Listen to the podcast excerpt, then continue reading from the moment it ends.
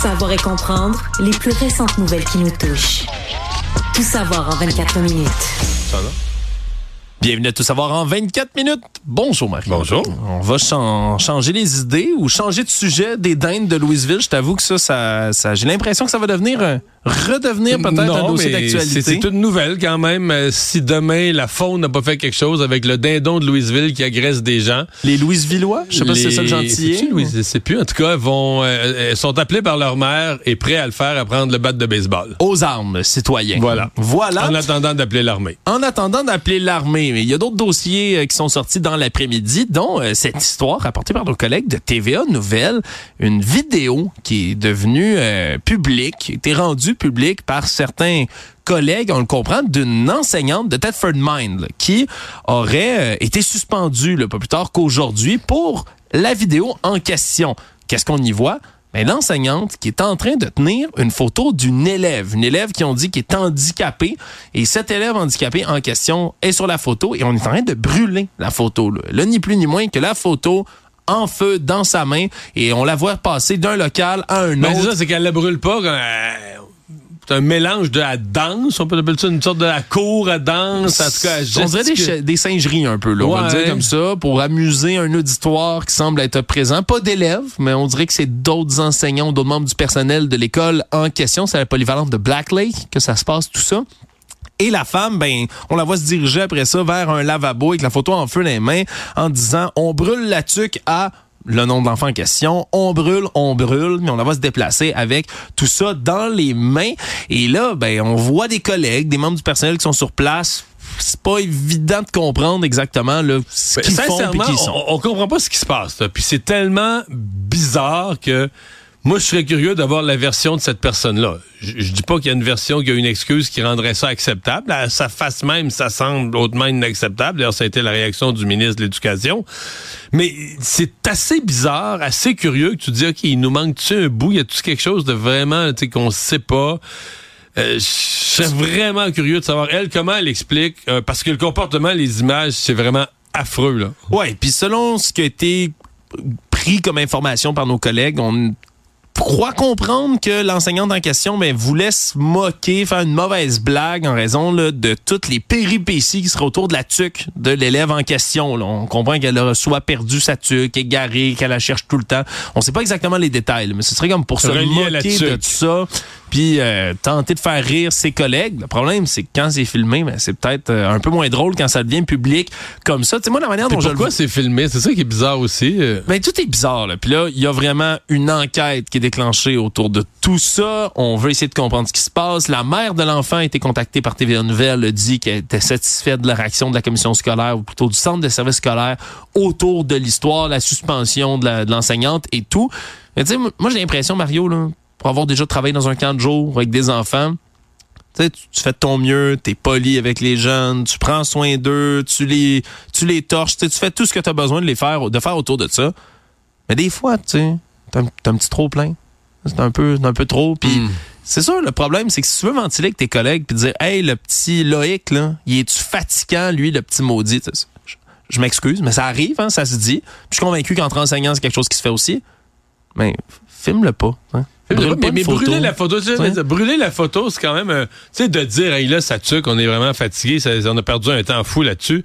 Mais de brûler la photo, c'est bizarre de symbole. Puis, puis même la façon, la gestuelle, tout ça, c'est, les gens vont le voir, les gens qui, qui, qui euh, vont voir la, la vidéo là, au cours des prochains jours, elle va circuler abondamment, vont se faire leur idée, mais c'est, c'est- disons que c'est une scène étonnante dans une école. Absolument. On verra qu'est-ce que l'enquête va donner parce que pour l'instant, on a bien peu de détails à se mettre sous la dent là-dessus. Actualité.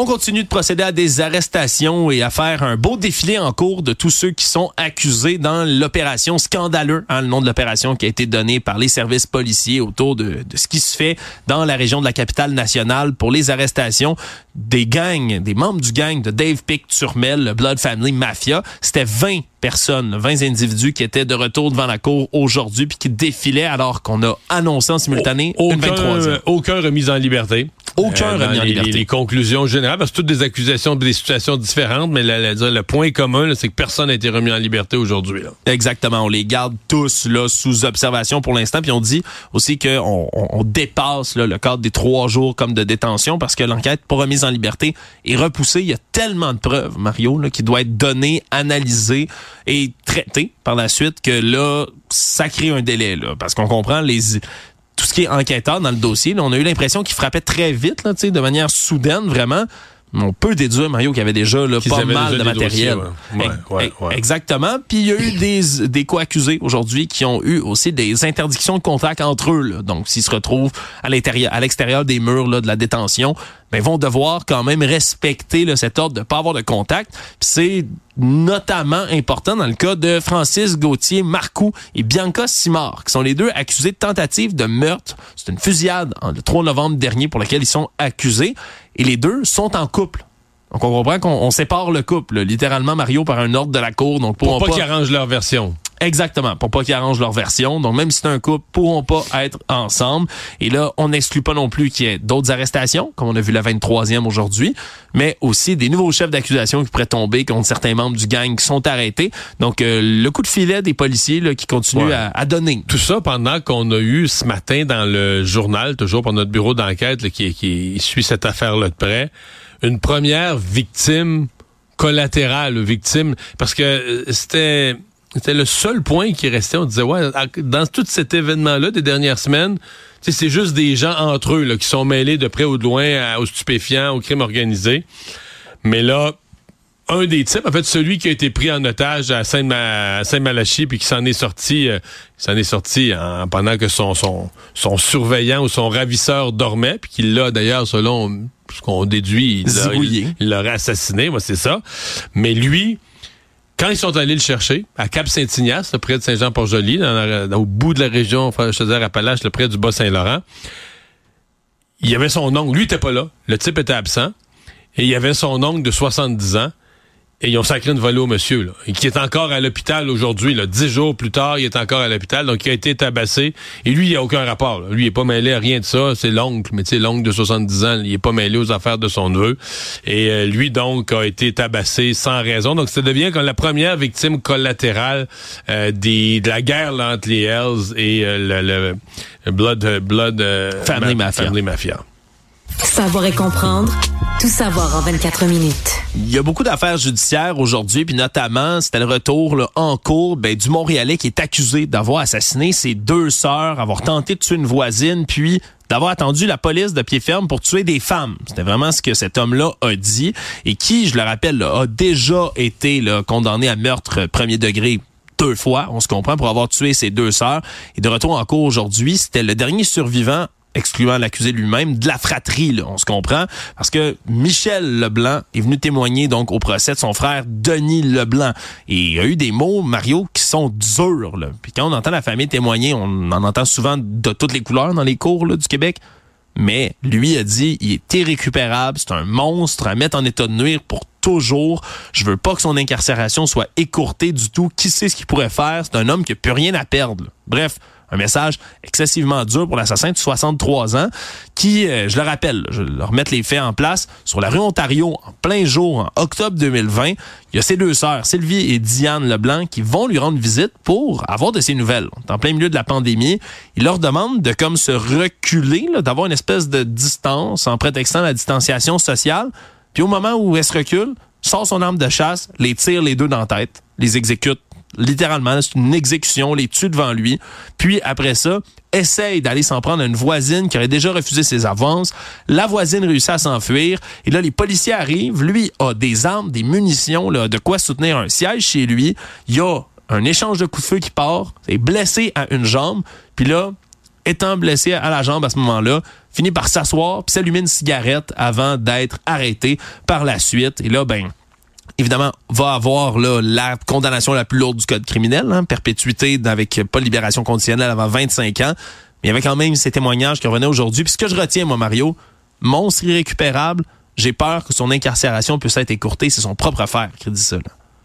Ouais, et, je comprends que lui, est-ce que c'est lui qui a comme congédié son, parce qu'il juste pour rendre l'affaire plus ridicule, il a congédié son, ses avocats. Exactement, c'est ce qu'il a fait aussi aujourd'hui. Là, il voulait pas que les procédures suivent leur cours aujourd'hui. Il voulait pas entendre les témoignages ni des membres de sa famille, ni des gens de l'entourage, des victimes. Donc, pour faire déraper le procès. Il a décidé de congédier son avocat ce matin. Il a dit, je veux un nouvel avocat, mais on a quand même procédé aujourd'hui au palais de justice. Là, ouais, comme... Il y a un point, peut-être même plus qu'avant, avec les délais, puis Jordan, puis la volonté d'éviter les délais. Il y a un point où on disait, on dirait que les juges sont moins tolérants à se faire niaiser. Quand c'est complètement loufoque, tu veux que la personne ait une mauvaise foi.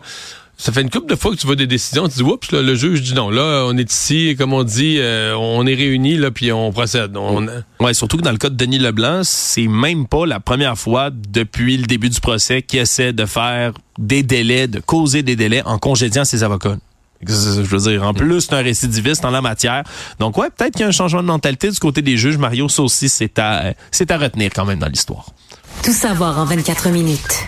On a aussi plus de nouvelles sur la perquisition de février dernier, une histoire dans une résidence de Gatineau en Outaouais qui vous avait peut-être interpellé à l'époque où on avait retrouvé des armes et des armes et des armes par centaines chez un homme de Gatineau dans sa maison et on comprend un peu plus aujourd'hui alors qu'on a décrié du côté des services frontaliers, décrit exactement comment on a procédé à la perquisition puis qu'est-ce qu'ils ont mis sous la trace. Parce qu'au départ, mais c'est un silencieux un silencieux pour une arme à feu qui a été trouvé dans le service des douanes. Là, on a commencé à s'enquérir de tout ça. On s'est rendu compte que l'homme en question, ben, à Gatineau, c'était pas la première fois qu'il commandait du matériel qui se faisait intercepter parce que c'est prohibé. Et là, ben, il décide de prendre un mandat de perquisition, le questionne, vont chez lui, et là, on a retrouvé dans sa résidence 61 armes à feu, 13 autres armes prohibées, 22 armes à air comprimé, 6 silencieux, 6 chargeurs aussi à haute capacité, toutes sortes d'autres munitions pour les armes qui ont été retrouvées. Bref, un, un arsenal. oui, carrément. Oui, qui a été trouvé, puis c'est pas clair pourquoi l'homme de 62 ans avait tout ça à ce moment-ci. Est-ce que c'était pour de la revente? Est-ce que c'est un collectionneur d'armes? Est-ce que c'est un chasseur? Est-ce qu'il fait partie des mouvements survivalistes aussi? Ça n'a pas été nécessairement décrit aujourd'hui par les services frontaliers, mais moi, c'est toujours l'hypothèse numéro un qui me survient quand je vois quelqu'un qui, qui amasse des armes chez lui. Bref, ça va rester à voir autour de tout ça c'est quand même une, toute une enquête qui part d'un silencieux puis qui retrouve un homme avec une cache. C'est ouais, c'est à la fois inquiétant et rassurant. C'est rassurant de voir que l'agence de services frontaliers fait quelque chose. Quand même inquiétant de dire ok, il y en a combien d'autres qui ont un arsenal euh, dans des quartiers résidentiels qui ont un arsenal dans la maison, là, tu sais? Oui, c'est ça peut ça peut porter inquiétude bien évidemment. Donc euh, ouais, une histoire aussi peut-être qu'on va apprendre un peu plus plus tard sur les motifs. Sur ses motivations, pourquoi, pourquoi il faisait ça? Tout savoir en 24 minutes. Je pensais pas aujourd'hui honnêtement qu'une histoire pouvait accoter celle de la dinde de Louisville, Mario, mais je pense que ce cas judiciaire est quand même génial. Puis je vais lever mon chapeau aussi à notre collègue Maxime Delan hein, de l'agence QMI qui a le flair pour les titres accrocheurs. Et cette fois-ci, c'est son qualificatif pour cet homme qu'il appelle le voyou au caillou. Mais qui cause quand même, qui, qui dans les cantons de l'Est, euh, cause des problèmes, aurait pu il est pas arrivé de catastrophe, mais il aurait pu, parce que lui, il lance des, cailloux, mais c'est des grosses roches, là, dans les, les, les vitres des autos, là, dans le, pare-brise des autos. C'est un individu, là, qui a été arrêté il y a deux semaines. Il a été arrêté pourquoi? Parce qu'il roulait, entre autres, là, sur un chemin en Estrie, le chemin Sainte-Catherine, ça se trouve tout près de Sherbrooke, et lui, euh, faisait, là, des dizaines et des dizaines d'automobilistes qui roulaient, là, tout bonnement, puis qui recevaient des, roches dans leur pare-brise, mais pas des petits cailloux. Le, le, nom était pas évocateur dans ce cas-ci. Vraiment, là, gros comme des pommes, des oranges, vraiment une brique, ni plus ni moins, qui se faisait lancer dans le pare-brise de leur auto en plein mouvement par un autre automobiliste qui, on se comprend, faisait juste baisser sa fenêtre puis garocher des roches, je veux dire comme ça, lançait des roches sur les autres véhicules à côté. Et là, ben il y a eu là, tellement de gens qui ont témoigné que les policiers ont fait un grand déploiement dans le secteur pour essayer de retrouver celui qui lançait des roches. Et là, à ce moment-là, il intercepte le suspect parce qu'il trouve la description de son véhicule qui est similaire à ce que les autres témoins ont dit. Et à ce moment-là, pendant qu'il est en train de questionner l'homme dans son véhicule, il y a un autre automobiliste qui s'arrête puis qui dit Hey, cette auto-là, ce monsieur-là vient de me lancer une roche dans le pare-brise. Donc, à ce moment-là, on procède à son arrestation sur le champ. Il s'agit de Jonathan Corriveau, 44 ans. Et là, ben, on le passe au palais de justice de Sherbrooke. C'est 75 chefs d'accusation d'agression armée de méfaits parce que, oui, mesdames et messieurs, une roche est une arme. Donc, c'est agression armée. Non, puis quelqu'un pourrait se tuer. Là. Quelqu'un la reçoit dans le pare-brise, voit plus où, -ce où il va, parce que ça... Si vous avez vu les images en estrie, là, c'est pas, ça fait pas une coche dans le pare-brise, une roche de ce grosseur-là.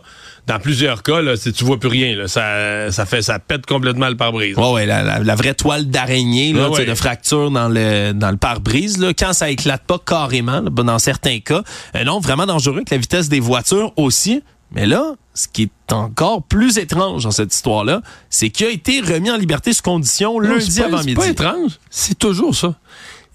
Combien de dossiers judiciaires, tu vois, ah, l'individu venait d'être remis en liberté. Il avait été arrêté il y a quelques semaines, remis en liberté, remis en liberté. C'est que lui, il y avait 75 accusations, 75 chefs d'accusation. Puis il se remet en liberté puis il recommence tout de suite. Ça veut dire que ceux qui l'ont remis en liberté, c'est l'aveuglement total, total, total. Tu penses qu'il leur fera plus, mais tu le sais pas, tu le vérifies pas. tu sais, je veux dire, le gars, tu vas-tu recommencer? Non. Ah, OK, bye. Ouais, puis tu te dis, recommencer tout de suite. Tout de suite, Mario, il a été libéré en avant-midi. Et là, pendant la soirée, il se fait arrêter là, quelques heures à peine après sa libération parce qu'il y a une automobiliste qui circule sur le chemin Sainte-Catherine, même endroit. Il a même pas changé d'endroit là pour faire pour commettre ses méfaits. Retourne là, reprend une roche, la lance dans le pare-brise là qui a vraiment vraiment volé en éclats même vers l'intérieur. Se fait arrêter à nouveau, comparé aujourd'hui au palais de justice de Sherbrooke, une nouvelle accusation de méfaits puis d'agression armée.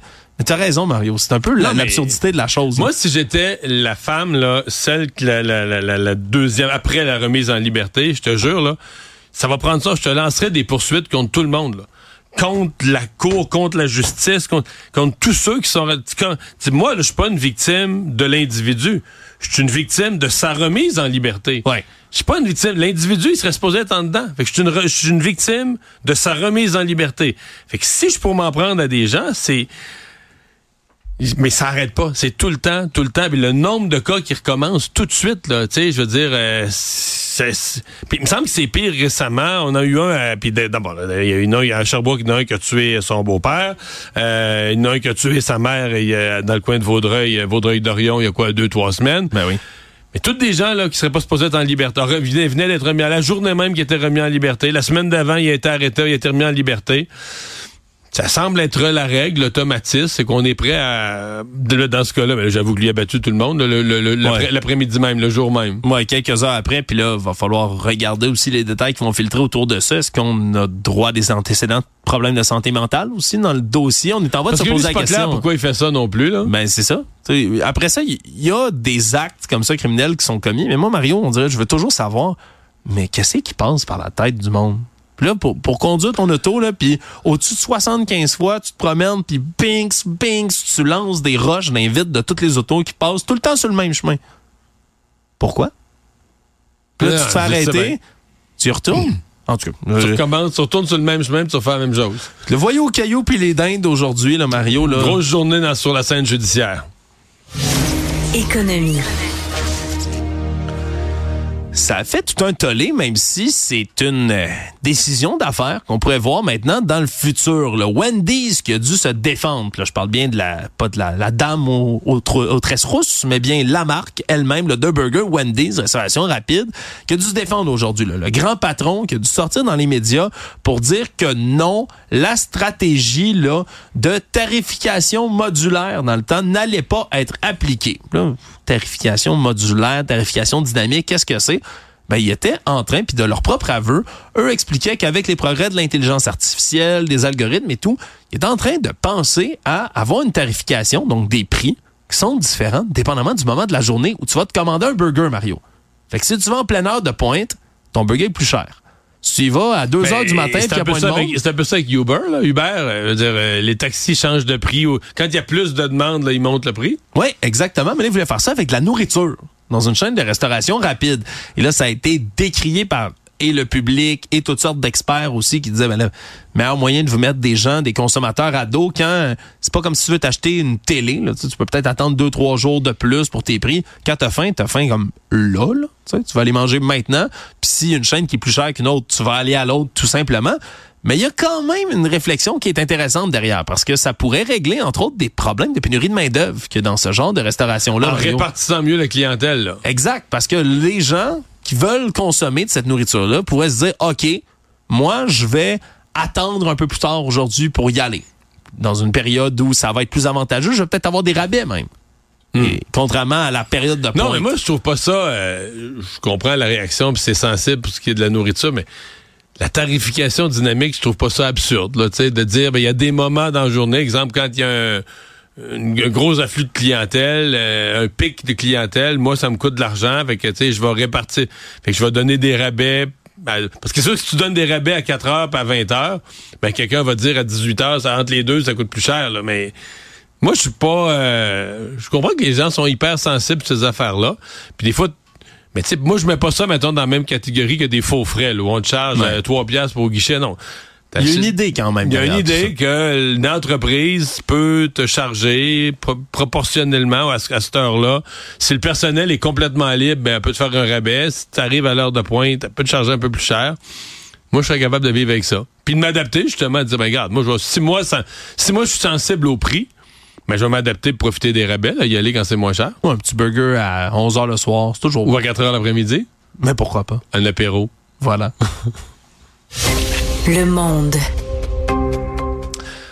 Ça fait longtemps qu'on le voit sur la scène de la politique Et américaine. là là, longtemps. Et on le verra peut-être pour plus si longtemps que ça. Mitch McConnell, hein, le chef des républicains au Sénat américain, là, celui qui a des petites montures de lunettes métalliques et qui est là depuis 1985, sénateur du Kentucky. j'allais dire, tu sais, ben là, ben, j'avais 15 ans, j'allais dire qu'il est là depuis toujours, là, mais j'ai raison de penser comme ça, j'avais 15 ans quand il est arrivé. Ouais, ben c'est lui qui est là depuis le plus longtemps, de manière active là, en ce moment là, au Sénat. Et il a créé la surprise aujourd'hui en disant qu'il allait quitter ses fonctions dès le mois de novembre prochain. Lui qui a quand même 82 ans, puis qui est dans les mêmes, euh, qui a subi les mêmes critiques qu'on donne à Donald Trump, puis particulièrement à Joe Biden en ce moment. Quand on qualifie les États-Unis de gérontocratie, c'est-à-dire d'un pays qui est dirigé par des gens presque exclusivement vieux.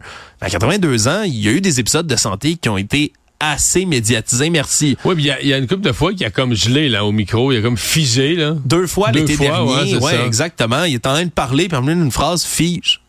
Comme un chevreuil, là, tu sais, qui regarde là, des phares qui s'en il sort, il sort plus de mots, les yeux fixes. Ouais, puis là, senator, senator, les gens autour de lui qui le brassent, puis on dirait ça qu'il est comme... revenait, là, il revenait comme correct, mais correct, euh, limité, là, mais il Oh. revenait, là. Voilà, puis plus récemment, ben, il, il était tombé, hospitalisé après un dîner privé dans lequel il allait parler.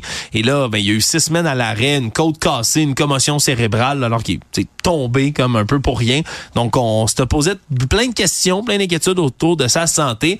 Mais là, bref, il va quitter officiellement sa fonction de chef des, Ouais. des républicains au Sénat. Bon, on pourrait aussi juste dire que, comme toute personne à son âge qui a beaucoup servi, il prend sa retraite et qu'on une belle retraite. Je sais pas ont aux États-Unis à s'accrocher, mais ça pourrait être juste ça. Il a bien servi son pays, il était là longtemps, puis là, c'est fini, puis il prend sa retraite. Résumer l'actualité en 24 minutes, c'est mission accomplie.